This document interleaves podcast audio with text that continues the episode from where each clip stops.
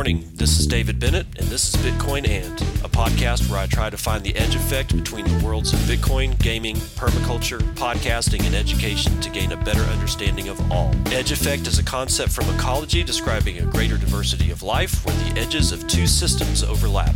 While species from either system can be found at the edge, it is important to note there are species in the overlap that exist in neither system, and that is what I seek to uncover.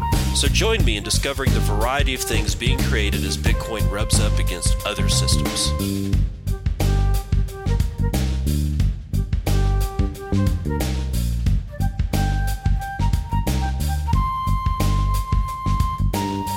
Good morning. It's nine twenty-seven a.m. Central Daylight Time. It is uh, April the first, two thousand nineteen. This is episode seventy-nine of Bitcoin And. And I've sold all of my Bitcoin because I just had to buy Tron. I'm sorry, guys. It happened. Uh, Tron's just a, it's just a superior technology with superior people behind it.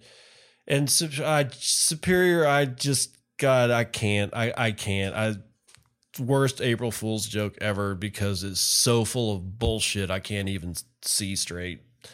Uh, what are we going to do today? We're going to talk about biochar and gasification and a little technique called pyrolysis. Uh, we're going to do the other stuff too, but I just gone, I have gone way too long without getting uh, Bitcoin and other things uh, together in the same podcast. I, I've, it's been far too long since I've discussed edge effect. It's been far too long since I've, you know, deviated from the mission of the podcast. So we're going back, I'm going back to it. Uh, and biochar is, if you want to talk about edge effect, there is no more edge than biochar. I can almost guarantee that. But before we do, we are going to do some morning roundup. So let's get on into this thing a bit, Bithumb. Or Bithumb, or whatever the hell you want to call it. Uh, funds are SAFU, okay? Funds are SAFU, according to Bithumb.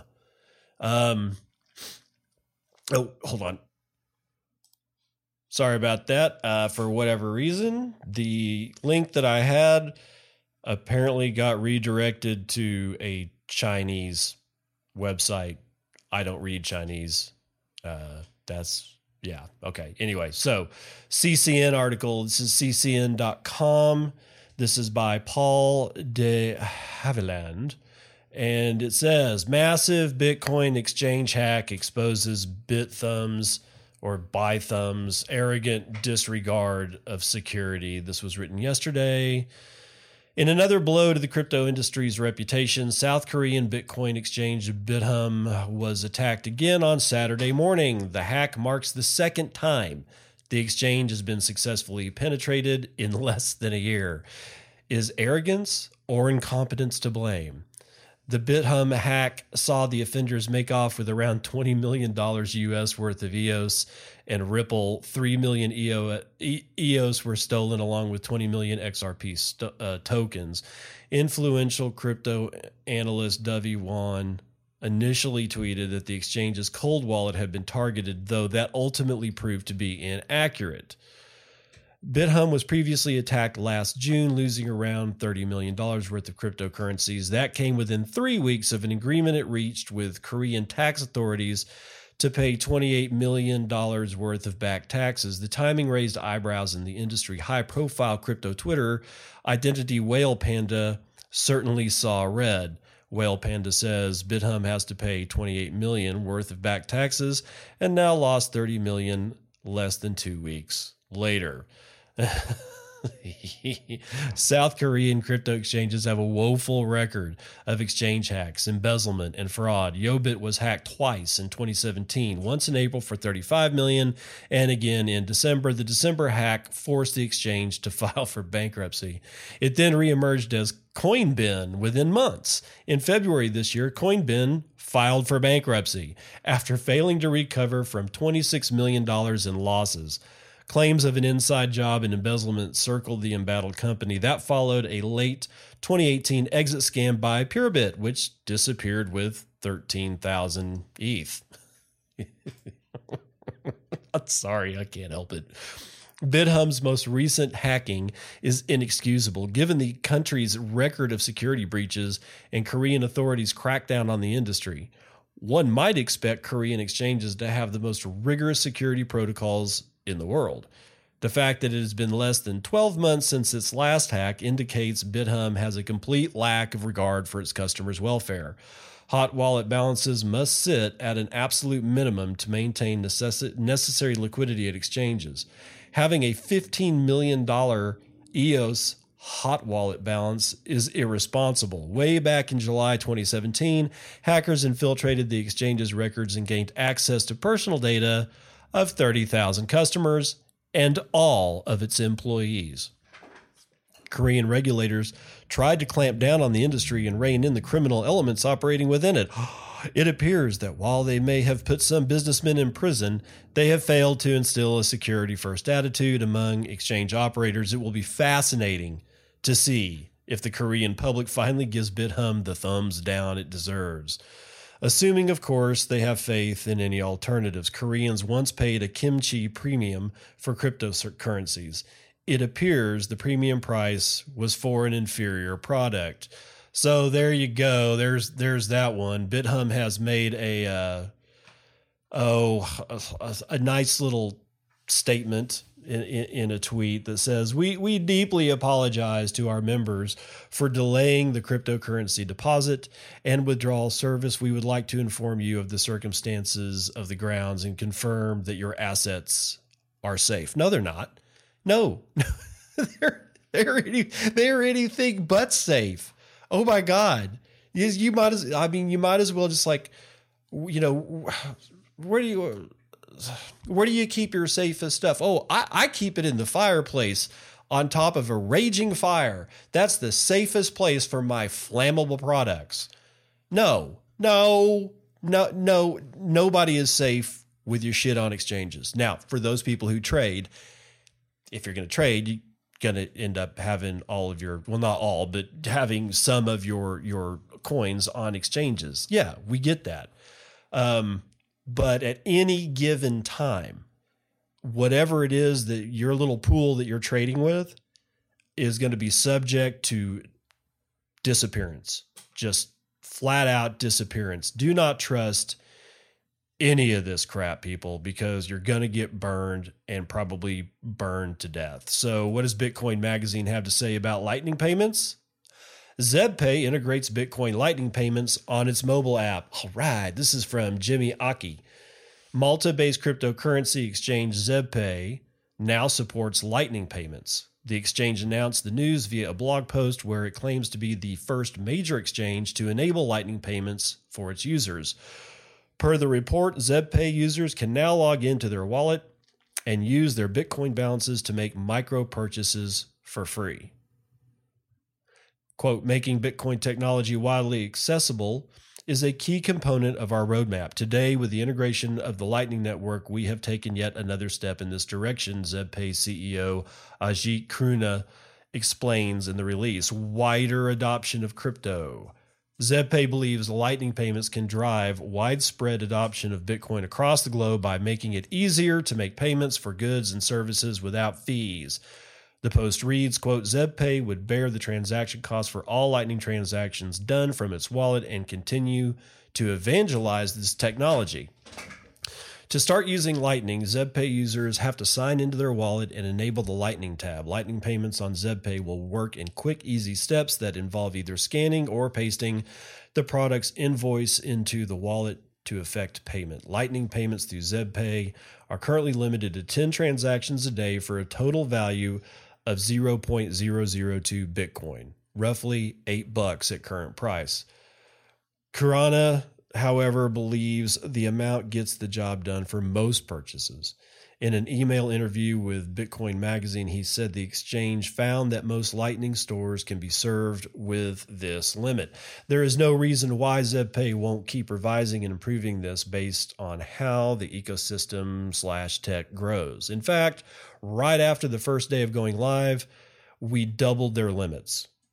Lightning payments are available for users on both the Android and iOS app. Earlier this year, ZebPay expanded its presence in Europe, opening offices in Spain, Slovakia, Romania, Lithuania, and Liechtenstein.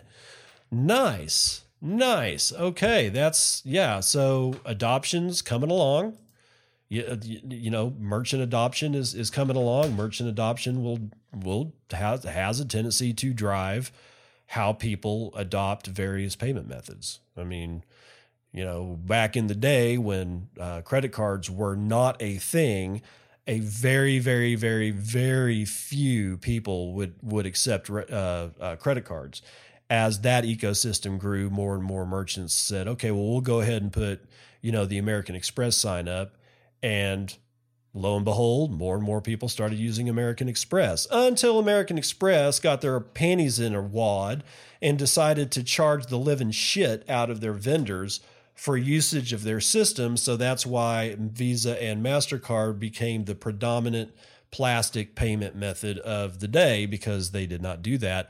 Although they, over the last few months, I've read stories where that seems to be changing itself. So we, we shall see, but this is just the next in, you know, next, next, in, you know, next up on deck, Bitcoin for that kind of thing. So, uh, that's going to do it for your morning roundup. Let's get in to something dirty.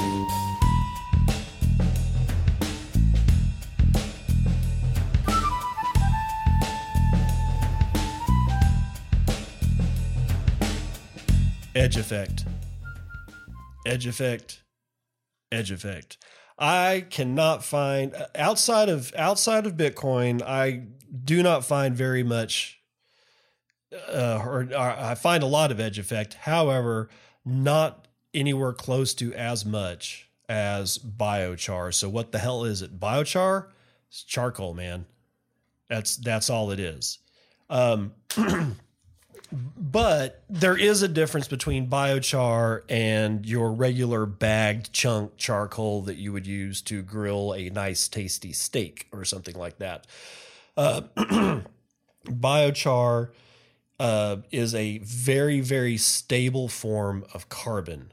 Now, regular charcoal that you would use to grill some tasty steaks still has quite a bit of flammable gases, or or rather flammable substances that when heated will off gas, and those gases are actually combustible. So with with biochar, those gases are not present, because the process to make your regular old chunk charcoal is different than the way that you make charcoal.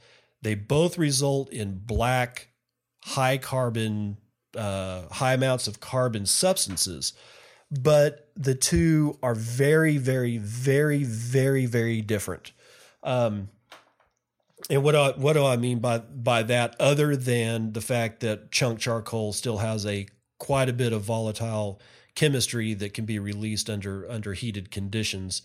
Um, The one of the main things about biochar and why we even give a shit about it is that it's a great soil amendment, um, and and we'll, that's why that's the whole reason I'm talking about it today, is it's because of its you know its qualities, and one of those qualities is a very, very high surface area, which gives it a very, very high edge effect. Now this is the biochar side. The reason it has so much surface area is because the technique that was used to make the, the actual biochar. Now, the technique to make charcoal is almost the same, but it's nowhere close to as effective, and that's for a reason, because you want charcoal to be able to light up, stay hot, stay hot for a while so that you can grill nice, tasty steaks. That would not happen with biochar. In fact, if you had chunks of biochar and lit it on fire, you'd have a fire for maybe a couple of minutes. Like, like just think of like however much charcoal you would use on like a, you know, your grill, the same, like the same amount, the same, like, you know, the same size pile. If you lit the charcoal, the actual charcoal, that thing's going to last for, you know, I don't know, let's say an hour. The same, the same amount in biochar, a couple of minutes. And the reason is because it's pretty much nothing but carbon. Whereas charcoal has a whole bunch of other stuff still in it. Also, charcoal does not have the amount of surface area that biochar has. It doesn't have the, the, the, it won't have the same capacity for edge effect as biochar does. And because biochar is almost all pure carbon, the minute that it hits a heat source, it automatically ignites and converts itself to carbon dioxide and water vapor and nothing else. I mean, literally, man, nothing else. There's nothing else there because it's just carbon. And under an, an, an ignition event, it just goes away. It would make the crappiest grilling charcoal on the face of the planet. So, so keep, understand that these are two completely different things. They look a lot alike, but for uh, volume, if in like, let's say I had a cubic meter of biochar and a cubic meter of charcoal, the cubic meter of biochar is going to weigh like twenty times less because all of, in charcoal, it still contains a whole bunch of other chemistries that have not volatile, volatilized off in the heat, in the uh, pyrolysis uh, uh, reaction. So why do we give a shit? Well, if you were to look at a under a very high power microscope, what you would see is a in uh, of biochar. What you would actually see is a whole bunch of surface area, little pores, little, you know, almost like little cells that. Uh, and when I don't mean mammal cells, I mean like like empty cells with walls that have nothing, basically nothing in them. And what ends up happening is you throw this stuff in soil and it ends up being like a condominium for all manner of microorganisms that are soil-based microorganisms. And that's bacteria, uh, very small nematodes, uh, mycorrhizal fungi, fungi, other kinds of fungi. Um, I mean, you name it, man. If it's in the soil, this thing ends up being a massive apartment building. And once they, once the biochar becomes, in some, in some cases, people call this stuff activated already, like activated charcoal. That's what activated charcoal is. It's biochar, not charcoal, biochar. But in this case, when I mean activated, I mean where all the rooms are filled with residents, and those residents are like microorganisms. And I've talked about I've talked about the the benefits a long time ago. I think it was episode like seven or something like that, where I did a show on mycorrhizal fungi um, and what its benefits are to plants. Um, and it's not just benefit. Uh, about ninety-five percent of all plant life on the face of this planet depend on an association with mycorrhizal fungi. Otherwise, that organism is not going to grow. Is and probably going to die. These things have been have co-evolved, like plants and mycorrhizal fungi have co-evolved over millions, hundreds of millions of years. And they have a pretty sweet deal worked out with each other where the mycorrhizal fungi get sugars that are produced via photosynthesis from the plant, because fungus are obligate heterotrophs. They do not, they cannot make their own food. They have to get their food from food from an external source. In this case, mycorrhizal fungi associate with tree roots, plant roots, grass roots, all that kind of stuff. Those plants make the sugar through photosynthesis and then exude it through their roots. The mycorrhizal fungi pick that up as their carbon source and in return go out into the soil and mine stuff like potassium, phosphorus, Uh, all all manner of like light salts, light earth metals, um, like, well, and, and get into some heavier earth metals as well. And then they exchange that to the plant for the sugars. They have a nice little market going on. They have literally have like sort of a free market action going on in the soil. But like all microorganisms, it's not just one that, that helps these plants, you know, do their thing. And it's also not just, you know, it's not just these things that, you know, it's not just mycorrhizal fungi that, that benefit from the sugars exuded in the soil. Bacteria do too.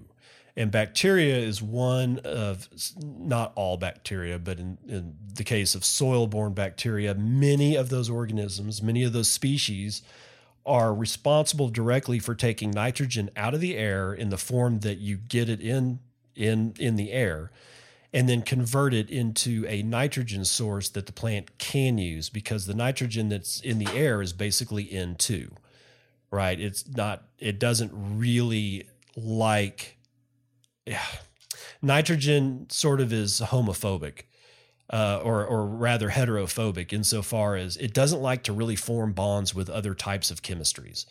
To get it to do so takes an, a, a, a lot of energy.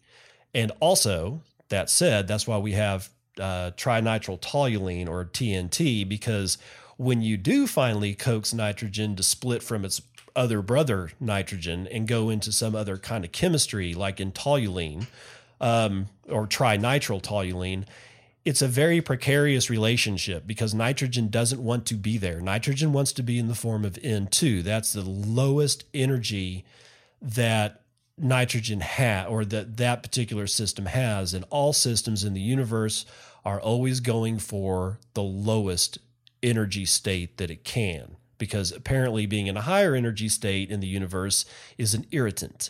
In either event, nitrogen wants to be with its with its own own kind so bad that it will it will cause explosions to get out of those bonds with other chemistries so that it can go back to be an N two. Now, that said, well, this is also one of the reasons why uh, nitrogen fertilizers can be used to make bombs, because, well, nitrogen, like I said, is seeking the lowest state of energy, and it will do anything that it can to get there. So in the in the atmosphere, you're looking at a nitrogen that cannot really be used by plants directly. It can only be used by plants indirectly, right? So um, that said, you need a system that takes N two out of the environment, out of the air, splits it off in a chem- basically in a in a chemical factory of the bacteria themselves, and then starts making stuff like nitrate and nitrite. And I think it goes from from uh, nitrite to nitrate. And when you get to the nitrate is where plants can say, oh, hey, look, nitrogen, I can use this to grow. Like nit- that's where why we put nitrogen on fields, or nitrogen fertilizers on fields. All that bacteria that's in the soil is doing the same, is sort of doing, has the same kind of free market relationship with plant roots. What they do is they get sugars from the plant as a carbon source, and in return, as they're going about their daily business, now that they have a good carbon source in the way of sugars, they can do the thing that they do best, and many of them take nitrogen from the atmosphere for their own use, and then by the time that they poop it out, it's in a form that the plant can use. So it behooves the plant to get a good relationship going on with all these little critters in the soil so that they can get stuff from mycorrhizal fungi, so that they can get nitrogen from bacteria sources, and, and way, way more interactions there than, than I can even remotely shake a stick at. However, we come back to biochar. Biochar provides a huge amount of surface area for bacteria and fungi to stick to, right? And because there's like, because the, the air, the, the system that we're talking about is so microscopic, even rainstorms can wash this stuff away. Things don't really kind of want to leave. If they can, they will cling to something, but they need something to cling too, and clay particles and sand is just not quite enough.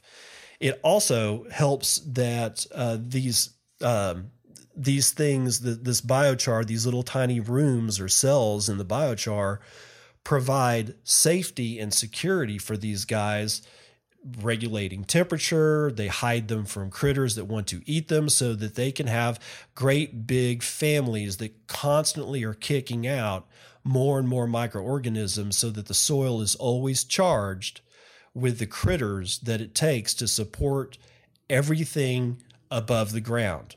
Because without these little critters in the in the soil, everything you see on top of the ground, you can kiss it goodbye because it will not be here. All right, so I'm I'm going to take a I'm going to take a little step back and get into what got me thinking about doing this as a, as a subject of a show for the day. Uh, Bill Gates tweeted out something yesterday that triggered the shit out of me. Um, he says, "This surprised me. There's more carbon in soil than in the atmosphere and all plant life combined. Here's what that means for how we fight climate change." Am I triggered because he didn't know that? No, most people don't know that. Is he wrong? No, he's actually correct. What's triggering me here is the uh, uh, article that he links to on his website, gate notes dot com. Uh, and he, and the thing about it is, is I'm going to read a little bit, a little bit from this, but, uh, the, the, the thing about this is, is it's just the wrong way to think about this stuff. And it keeps bringing back, it keeps bringing up shit that we're tired of hearing, hearing about, like cow farts. So let me get into this, and, and we are going to stop. I'm not going to read the whole thing. I'm going to stop when I come to this particular point. I'm done with cow farts. This is by Bill Gates. "I've written about them several times over the last six months, and I bring them up in polite conversation more than I should. In my defense, I have a legitimate reason. Cows, with their burps and farts, are a good example of something that contributes to climate change but isn't related to generating electricity. Already, the short-sightedness of this thing is just stupendous. Most discussions about fighting climate change focus on electricity and the need for renewable energy. Decarbonizing the way we generate electricity would be a huge step, but it won't be enough if we don't reach zero net emissions from every sector of the economy within fifty years, and I make a ser- and we make a serious dent in the next ten. That includes agriculture, forestry, and land use sectors, which is responsible for twenty-four percent of all greenhouse gas emissions, just one percentage point less than electricity. Gassy cattle are a memorable and significant example of emissions, but they are not the only contributor to agriculture, forestry, and land use, a slice of the emissions pie. We're just as well off picking on soil. Here's a mind-blowing fact. There's more carbon in the soil than in the atmosphere and all plant life combined. That's not a big deal when left to its own devices, but when soil gets disturbed, like it does when you convert a forest into cropland, all that stored carbon gets released into the atmosphere as carbon dioxide. There's one reason why deforestation alone is responsible for eleven percent of all global greenhouse gas emissions. Another reason is that forest and grasslands are natural carbon sinks. Clearing them reduces the planet's capacity to remove carbon dioxide from the air. So how do we fight climate change caused by agriculture? We simply can't get rid of soil or stop growing crops, using fertilizer, and raising livestock. There are some changes that societies can make. People make people in level one and level and two countries will eat more meat as they move up the income ladder. So people in level three and four countries could consume less to compensate, for example. But at the end of the day, people need to eat. That's why the goal with agriculture is not to reduce the amount created, but to reduce emissions per product. I'm involved with a group called Breakthrough Energy Ventures that is backing a number of creative solutions to tackle the problem. Because every country and every culture approaches food production differently, there are a lot of different ways to do that. Here are some of the ones that I find most interesting. Microscopic nitrogen factories that replace fertilizer. What if we could fertilize plants without releasing so much harmful nitrous oxide into the air? B E V is invested in a company called Pivot Bio that has genetically modified microbes to produce provide plants with the nitrogen they need without the excess greenhouse gases that synthetic alternatives produce. Watch this video to learn more about how it works, and this is exactly where I'm going to stop reading. What kind of bullshit is this? Genetically modified microbes to provide plants with the nitrogen they need. We already have that. They've been on this planet for a billion years, more than that. The Earth is something like two point four billion years old. I guarantee you, we were looking at higher organisms that were able to reduce nitrogen into nitric or uh, nitrate through the reduction of nitrite, and that is fertilizer. It happens in the soil every day. Every square inch of soil you see, except possibly Arctic and Antarctic tundras, and deserts that get like less than a half an inch of rain a year, something like that. Everywhere else, this shit already exists. This is why I'm triggered. Why in the hell, how the hell can you be that rich, that much resources, just now discover that carb, there's more carbon in the soil than anywhere else, and then immediately go off thinking, wow, we should genetically modify, ba- modify bacteria to do X. And then the rest of us are sitting there looking at it, and not the rest of us, but those who do know understand that he's talking about shit we already have. What it, these people are dangerous.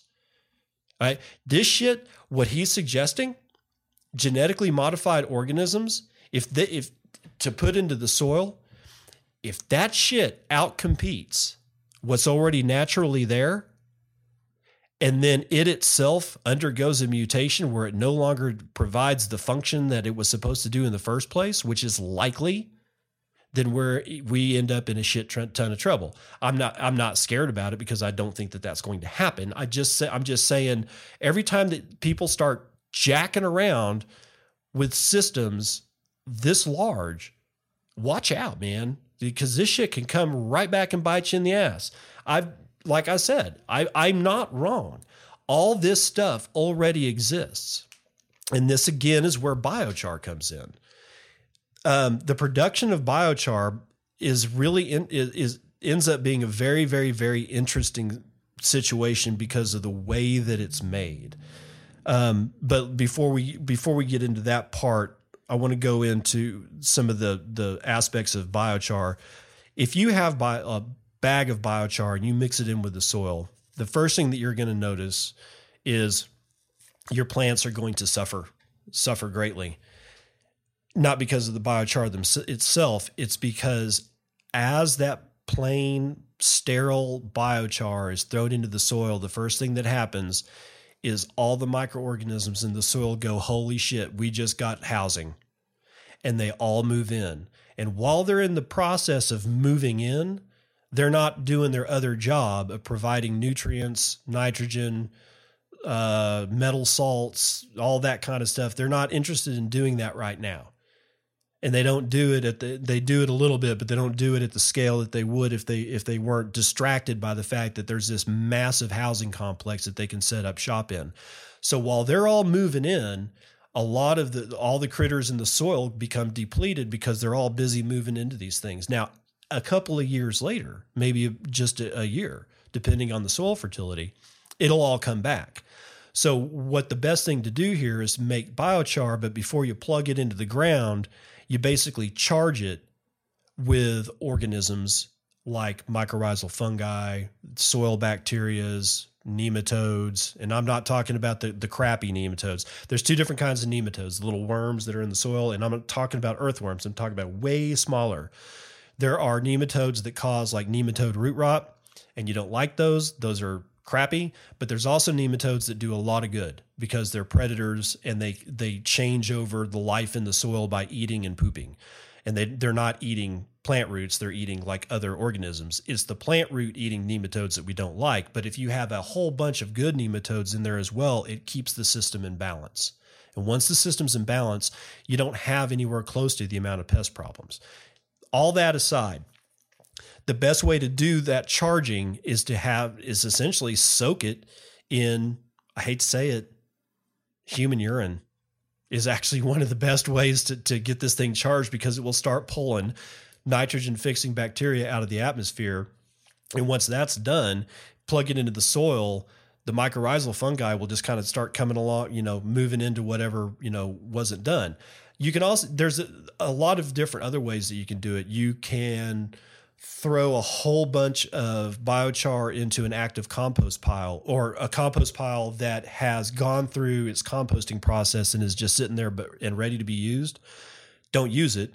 Just throw your biochar on it, mix it all in, turn it over, and then wait about a month. It, and, you know, make sure that it's moist, because that's the one of the other things about biochar is its high, hygroscop, hygroscopicity. We'll get into that. And leave this, leave it in the in the compost, and then just plug the compost into the soil. All right. So at that point, you, then you won't see some kind of dramatic negative effect on your plants, because all the residences in the porosity and all the edges are already filled with bacteria. So it'll just sit there and just crank out families and families and families and generations and generations of microorganisms from these little condominiums, and they'll spread, they'll keep spreading out into the soil, and it will like literally act as a never ending source of soil biology and soil uh, bioactivity. Okay.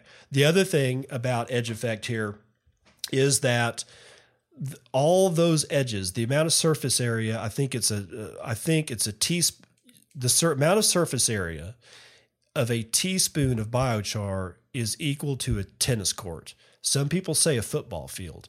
The the numbers vary because the math can get off by an order of magnitude every once in a while. But suffice it to say, the amount of edge effect in, um, sorry, the amount of edge effect that is present in a teaspoon of this stuff is immense. And that's really important for being, having the property of uh, being hygroscopic. Hygroscopic. It means water attaches to it and has a tendency to not want to let go. So what do I mean by that? One gram of this stuff will soak up ten grams of water. It is a one to ten ratio of weight versus how much water it can take up. And it's not just that it takes up the water. It's that it clings to it with a death grip, which means that while it's in the soil, if it is completely saturated, if it is at its saturation point, and I'm talking about the biochar, if you were to look at a soil drying out in the sun with biochar versus a soil drying out in the sun without biochar, you're going to have moisture loss that is significant in the one that doesn't have biochar about ten times faster than the one with biochar. You can think of it as also a sponge. So not only does it, you know, not only does it house communities of bioactive uh, microorganisms, it also is like the community pool. And every time that it gets soaked with water, it holds that water again with a death grip. And you want that, especially if you live where I live in Panhandle of Texas. I mean, our summers are freaking brutal.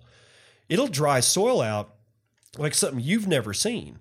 So there's the whole, you know, holding on to water issue just does wonders for the soil. Um, Oh yeah. Okay. Now for the, the, we'll get into the hippie aspect of biochar, climate change, man, this is a carbon sink, the likes of which nobody have ever, you know, has ever seen, because it's pure carbon. It's not ninety-eight percent carbon. It's not eighty-five percent carbon. It's pure carbon. All of it. Yeah, okay, well, there might be like a rock in, in, you know, as you make a batch of this stuff, there might be like some sand in it. Eh, who gives a shit? What we're talking about here is the actual lattice work of the biochar itself. And when you get, when you break into that, it's one hundred percent pure carbon. There's nothing left. There's no aromatics. There's no volatiles. There's no nothing. It's just carbon. Not carbon dioxide in a lattice, carbon. Carbon, right? So it sequesters carbon, and when you put it into the soil and you don't burn it, it is there for thousands of years. It is what's called it's what's called being recalcitrant. Like many of us on Bitcoin Twitter, our Bitcoin maximalism is recalcitrant, right? So it just means that once the carbon is put into the soil, it stays there damn near forever. I mean, thousands of years and thousands of years. We don't really know how long it lasts. What we do know is that as long as you don't disturb the soil, it's pretty much going to be there forever. Okay? Forever. Even if you till the soil, it's going to be there for a long time. I don't advocate tilling soil, but it happens, so I'm not going to bitch about it. Um, so what does that mean? Why, why is this something about climate change? Well, this is what kind of like what Bill's talking about, but he doesn't, he hasn't gotten there yet. The amount, the way that we make biochar is through a process called gasification and or pyrolysis. Um, and we'll talk about that here in, in a sec. But the thing about it is, is you need something to start with. You have to have something to start with. Well, what do we start with for this? Wood, scrap wood. And you know, that because trees, when you look at trees, all you really need to think of is massive carbon sink because it pulls C O two directly out of the atmosphere, turns it into sugars. Eventually, those sugars get arranged in lignin and other types of wood fibers that are basically there for the life of the tree until the tree dies, falls over, and then all the soil microorganisms that are touching start getting into it and then will eventually decompose. But as they do that, they'll produce C O two. In this particular case, you go get scrap wood, you put it into what's called a retort, and then you send it send it on through the gasification process, which is essentially you put all this all this wood in a chamber, um, you light a fire underneath the chamber, not in the chamber. It's basically like think of it like putting the wood in a gigantic gas-fired, you know, oven, and when you do that, you're It drives, the first thing that happens is it starts driving off all of the oxygen in the chamber.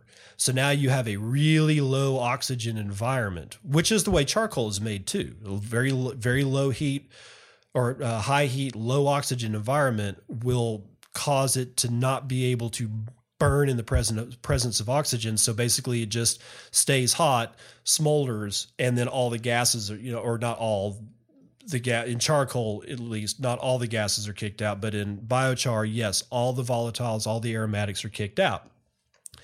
Those gases are highly flammable. In fact, they're they I, from a calorie per cal in in a gram per gram comparison with natural gas, it pretty much makes the exact same amount of calories in heat, right? Except it's from wood. Where would we be getting all this wood? Man, I mean, in, you know, in my neck of the woods, we go down to the, uh, I go down to the trash uh, where the, the landfill, and that's where every storm that comes by, huge branches break off of trees. You do that enough times, you end up with these massive piles of wood that are just sitting there. In my, like I said, in my case at the landfill, they take it through a chipper. And then they're hoping that people will come get all the chipped wood for mulch and stuff, which some people do. But for the most part, that wood just sits there and it just builds and builds and builds and builds and builds and builds. This system, we take those wood chips because you can't just put a log into this thing. It's got to have some kind of homogeneous, uh, uh, it's, it's got the feedstock, the wood that you put in. It has to be sort of the same size all the way around. And you can do it with like board lumber that's old. Uh, you could do it with sticks of wood as long as they're, you know, roughly the same size, unless they're too big of a radius, in which case you can't. Um, there's an optimal size limit to this stuff, but you can do it with like wood chips. Hell, you can make this stuff with leaves. You can make it with grass. The best feedstock is wood though. And so by taking waste wood from a, Uh, from a landfill such as mine and take it through the gasification process, as that gas starts coming off of the wood, that gas is returned to the burn chamber underneath the retort. and keeps the, the, the reaction going by combusting that gas that's driven off of the wood and keeps on heating that chamber. So after it's all said and done, what ends up happening is the final, the final gases blow off. The chamber can no longer self-heat itself, so the whole system shuts down.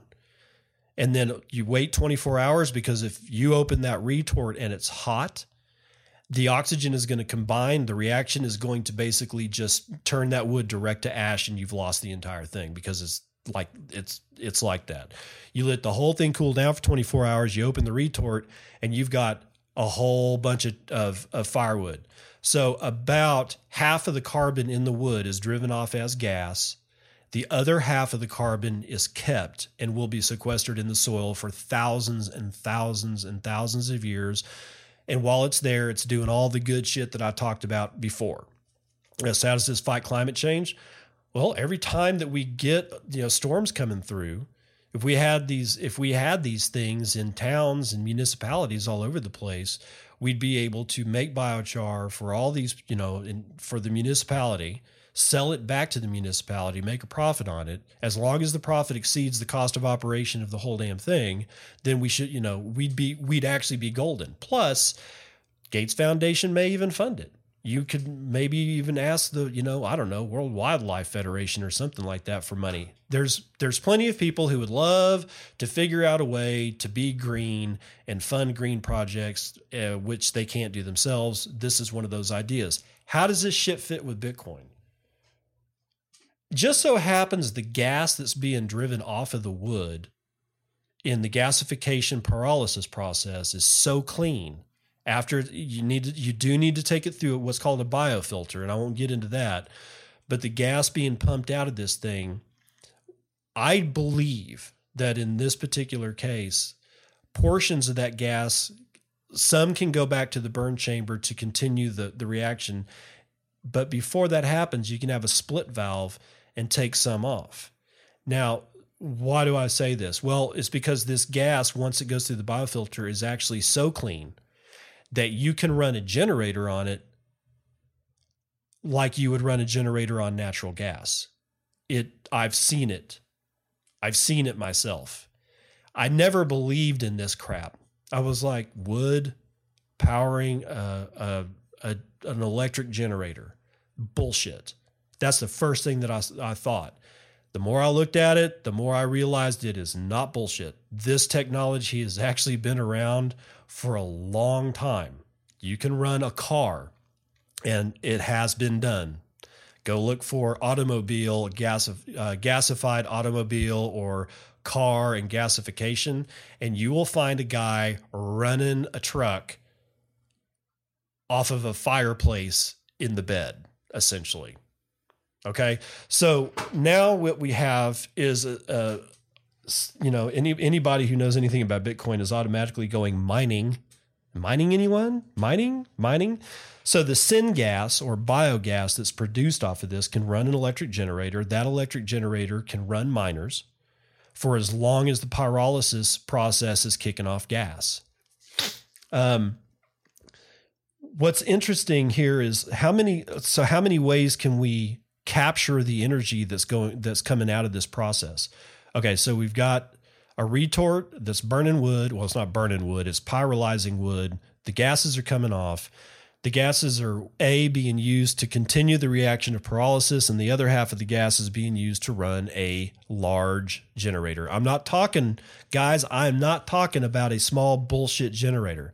I'm talking about the kind of generator that is the backup generator for whole hospitals. I have seen I have seen a retort run that large of a Jenny. All right, I'm not talking about a Honda twelve hundred. I'm not talking about, you know, a little bullshit thing that you go down and buy at, at Home Depot. I'm talking about a full-blown backup generator that will power the air conditioner and lights and emergency medical equipment for at least the surgery wing of a hospital and the emergency room. That's how big of a generator I'm talking about. And you can run miners off of that. You build a system that can actually be mobile and go out to like my landfill until all of its uh, wood is basically soaked up in the uh, pyrolysis and then move on. Take your miners with you. You got an internet connection, you got satellite connection, boom, you're off to the races, man. You you you could run you could run this. But it would be what would be way cool, because in the larger municipalities, there's no end to the supply of wood.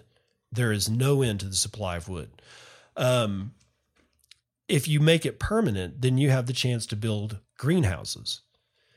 And the waste heat from not only the generator, but the pyrolysis reaction chambers themselves and the waste heat from the miners could very well be used to heat up a greenhouse in the dead of winter. And Panhandle winters in the Texas ain't exactly a walk in the park, people. You'd be able to grow greens all year long and sell the greens out the other end, mine Bitcoin, take care of the environment, reduce emissions, get carbon back into the soil. I mean, that's what I'm talking about. And this is that systems level thinking that comes out of permaculture, because one of the rules of not rules, one of the design considerations of, of permaculture systems is capturing and redistribute redistributing energy, whether that energy is in the form of water, heat, whatever. Capture and redistribution of those energy systems goes a hell of a long way.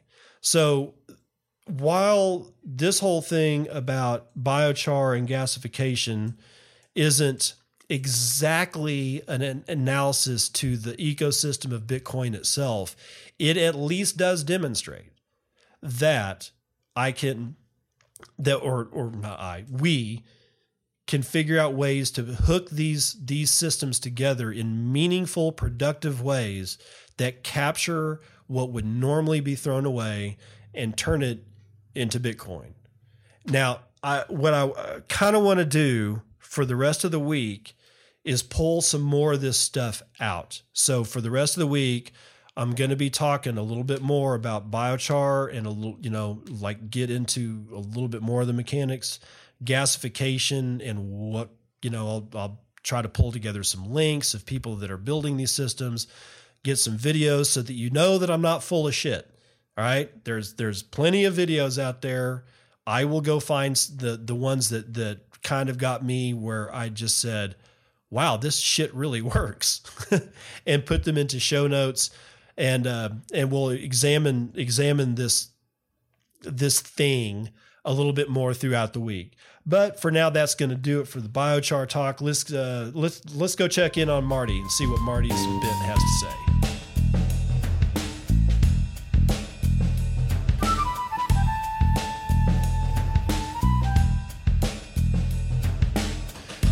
Friday, March the twenty-ninth, two thousand nineteen, issue number four hundred fifty-one. Matt Odell says Coinbase has been storing crypto for institutional hedge fund clients since two thousand seventeen, but the new so-called staking services will allow those investors to tap into rewards offered by certain types of digital assets running on proof-of-stake networks. Marty has this to say: it's always nice to check in on certain trends to see how they are progressing. And this morning, we're going to do a quick flyby on the inevitable wave of exchanges adding staking services to their offerings.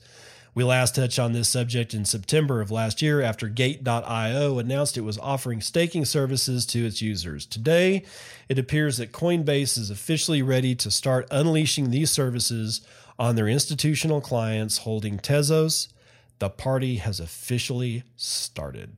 This naturally leads to pointing out the glaringly obvious vulnerability of these types of services, heavily centralizing proof-of-stake chains, since exchanges are able to offer interest rates above the market rate due to their economies of scale. This may prove too enticing for token holders to pass up, which in turn could lead to the Coinbases of the world amassing a percentage of the total supply of some chains that gives them undue influence over said chains. Something to pay attention to as these services become popular and as more poor souls fall prey to the siren calls of proof of stake. Luckily for us, our friend Matt Odell is on the case documenting this tre- the trend in this thread. We here at Marty's Bent will keep you freaks updated as this trend continues to gain steam. Final thought on a huge, quote, listen to the songs your favorite rappers have sampled, end quote, kick. Not a bad kick to be on. Enjoy your weekend, freaks. Thank you, Marty.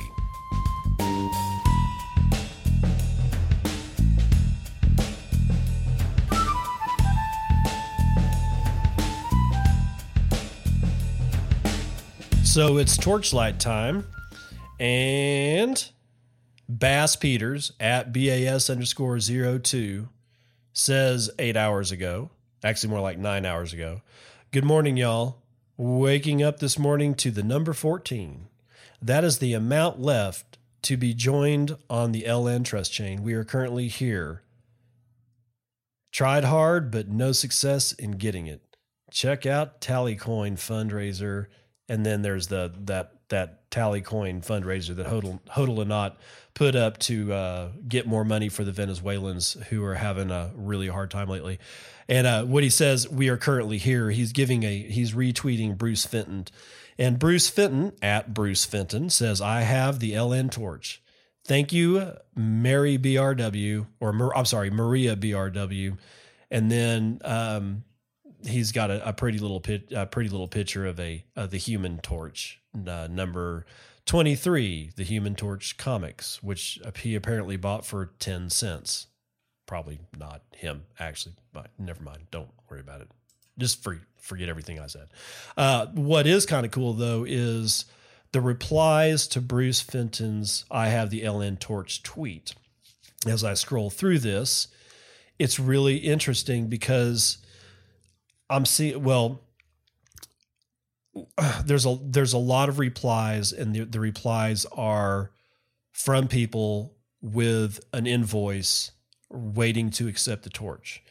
And the reason I bring that up, I mean, it's not like this doesn't happen. It's just that in Bruce's feed and, and in like a lot of the, in a lot of the thread feeds from the L N Trust chain, when somebody announces that they have a torch, it seems like the, it's settling into this particular kind of structure where there's not a whole lot of, you know, congratulations or, you know, the trust chain is bad or like all these other tweets. It's now settling more and more into different people automatically posting up their, uh, their Lightning invoice because they want, they want the torch. And so it, what visually, when I'm, when I'm looking at it, I see more invoices from more different people. And not, not only that, I'm seeing the same people, you know, uh, I would not reinterrogate, basically get a new invoice because the other invoice expired. And then they'll serious, they'll serially post it without any comment between them, without, I mean, there's not, there's no noise, I guess is what, I guess is the best way that I can put it, is that as these tweet, as the Lightning Torch has progressed, the way that the tweet streams of somebody who says they hold the torch has in themselves also progressed to where there's less and less noise and more and more signal, where those signals are just simply Lightning invoices, re-upping a Lightning invoice from the same person after the first one expired, re-upping it again because Bruce hasn't responded or has picked somebody else or has not, you know, I, I don't think Bruce is, I don't think Bruce is going to be a dick about this. I, I don't think he's going to hold the torch for like three days and, and, you know, use it as a, to spray paint his bandwagon, so to speak. But it is interesting watching the changes in the landscape of something that is not all that old. I mean, it, everything is, well, I guess in terms of Bitcoin Twitter, it's old because it's been around for like, you know, a couple of months. But if you actually step back from that timeline and look at it like, oh, I don't know, an actual human being who doesn't know anything about Bitcoin, this shit's happening real quick. Watching the ecosystem solidify itself without any direction, without any instruction, without any prodding or poking or anything like that from extant sources, it's coalescing into this particular style of low noise, high signal. Here's the invoice. I want the torch. I, I think this, I think Hodl and Nott has started something that even he himself hasn't really, none of us have figured out exactly where this is going to go, but it looks like we're, we're, we're starting having a, you know, we're, we're starting a, I don't know, a, a sort of a language, a sort of a uh, vocabulary around Lightning Network.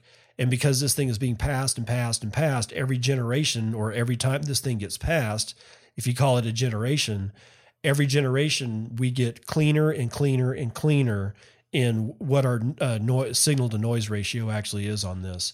So that's going to do it for your torch slide.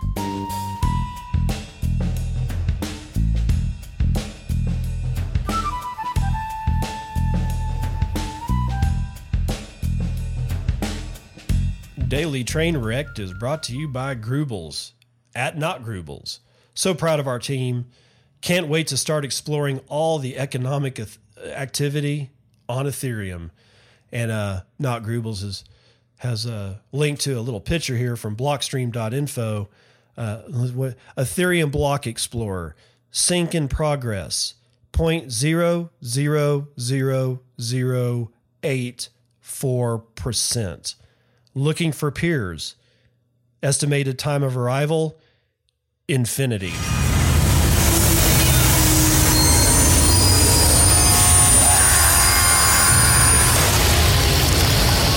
Uh, yeah, the chain, the, the, the Ethereum blockchain is so big that it's becoming impossible to sync a node, which means it's It's, in my opinion, its path is clear. It's going. It has to go to central to a, a centralized state, whether they want it to or not. It doesn't matter what Vitalik wants. It doesn't matter what the Ethereum community wants. It's a, a, a simple question of physics. This thing is so freaking big that people cannot get the whole chain. And if people can't get the whole chain, less and less people are going to be running full nodes. If less and less people are going to be running full nodes, you're only going to be stuck after a while with a handful of people who are in control of the whole damn thing. Not a good, not a good look, man. Not a good look. Anyway, that's your daily train wreck.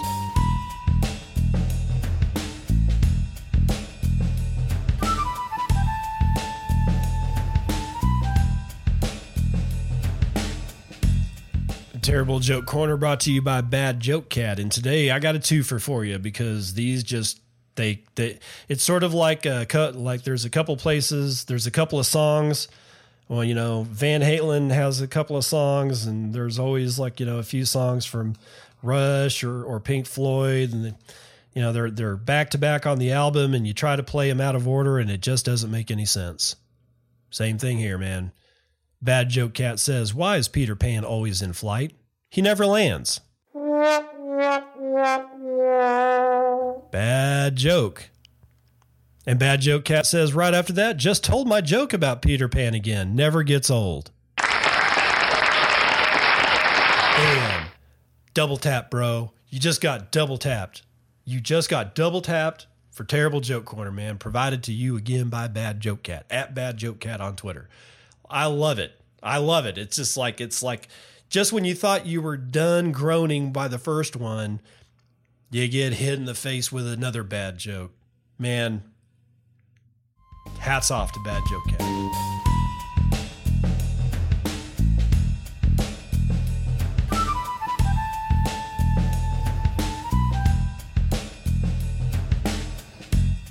I'm out.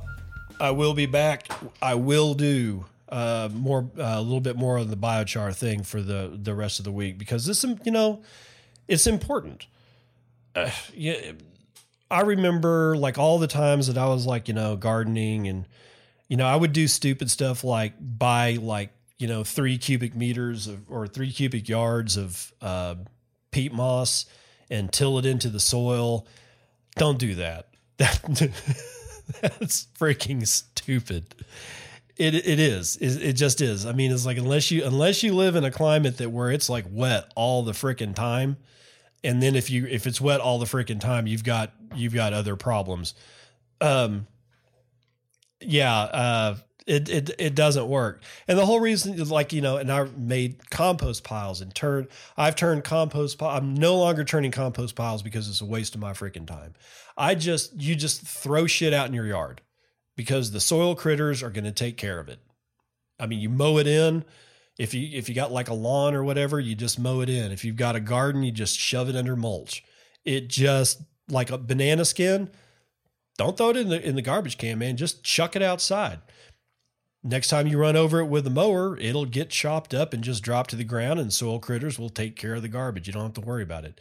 But all this time, the whole reason I was doing all this was I've got to figure out a way to get more organic material into the clay, the the heavy clay soils that I'm I'm always used to, because where we, I live in in the Panhandle of Texas, but even when I was living in Lubbock, all the way down to Midland, that this entire region, because what's happening here is we're on the eastern slope of the Rockies. So over the millions of years and billions of years of Earth, you know, or well, two point four billion years of Earth formation or whatever it is, after the Rockies rose up, they erode down. And as they get farther and farther out, the particle size of the erode, of the eroded material from the rock gets smaller and smaller and smaller. And when it gets to a particular size, it becomes clay, which is way smaller particle size than sand. Sand drains water, clay does not. Um, it also ends up having a, having a tendency to be fairly devoid of uh, nutrients. And that nutrient can be derived by all the microorganisms, but the pore spaces in between the, the little particle sizes of clay are so freaking small that it it really does inhibit even like microorganisms from being able to perform its function well. If you throw organic material in there, it really, really, really helps. It helps everything, even if all you want is a lawn. Screw fertilizers. This shit. This biochar stuff, you go buy it by the bag. It's really light. So from a from a, a shipping standpoint, unless unless you get it wet, like you know, if they, if they're saying, hey, we we've pre-charged it and it comes wet, uh, that's a lot of money on shipping. But if it's dry and sterile, which means that you got to work with it after that, it's it's shipping is is almost nothing, man. I mean, because it's so light, um, and if you can make it yourself or find somebody who is making it, good luck, because I can't find anybody who even knows what this shit is in this region. Um, then it's, you know, it's, it's easy to get, get your hands on. Um, but you can just like put it in with, uh, like, uh, put it into what you would normally spread fertilizer out with, you know, the little thing, the little basket with the wheels on it, and you push it along and it's got a carriage that spins around underneath and it slings either seeds or fertilizer. You can just use that and just top dress your entire lawn. Do that for a few years. It's going to end up into the soil because the microorganisms are going to pull it down as they go about their usual daily business. Um, or throw it in with mulch, or th- you know, just ha- put handfuls of it in your garden beds. And you, at that point, if like I said, if we hit get all hippied out here, you know, you can say that you're helping save the environment by sequestering carbon. Eh, you know, it's not terrible. Yeah, I'm not saying that that C O two is going to wreck us all. You know, we've had fluctuating C O two levels way before mankind was ever here, so it's fluctuated even higher than it is at present day, and humans were not involved. Still, though, if you can get something out of it, I mean, if you if we can figure out a way to get people to like fund the building of these things, because hey, it's a green technology and you can make a business out of it, shit, man, why not? I mean, why not? Anyway, so that's that's that's my thing. Uh, like I said, we'll get there's a lot more stuff about biochar and gasification and Um, aquaponic systems and greenhouses that are being warmed by waste heat from, you know, all these systems plus mining Bitcoin. You know, we could, it's an interesting subject because we, we have been talking in the, in, you know, in Bitcoin, Twitter and, and far afield about uh, tapping the natural gas streams that are coming off of uh, petrochemical production out in the field. And, but there's, there's a whole there is a completely untapped source of natural gas that is not underground. You know, it's not in out in the middle of the, the, the oil fields of West Texas where you bake like a biscuit in an oven in the summertime to go do this shit, which is terrible, terrible conditions, by the way, for for a server farm or a mining farm. Um, because at that point, a lot of your electricity is going to go into uh, the cooling of your the cooling of your system. So how do we how do we extract the heat? You know, how do we get that heat to work for us uh, by heating greenhouses in the winter and all that kind of stuff? Anyway, I find the whole thing fascinating. And no, I'm not going to launch my own coin to do this. If if somebody wants to fund this shit, please just use Bitcoin.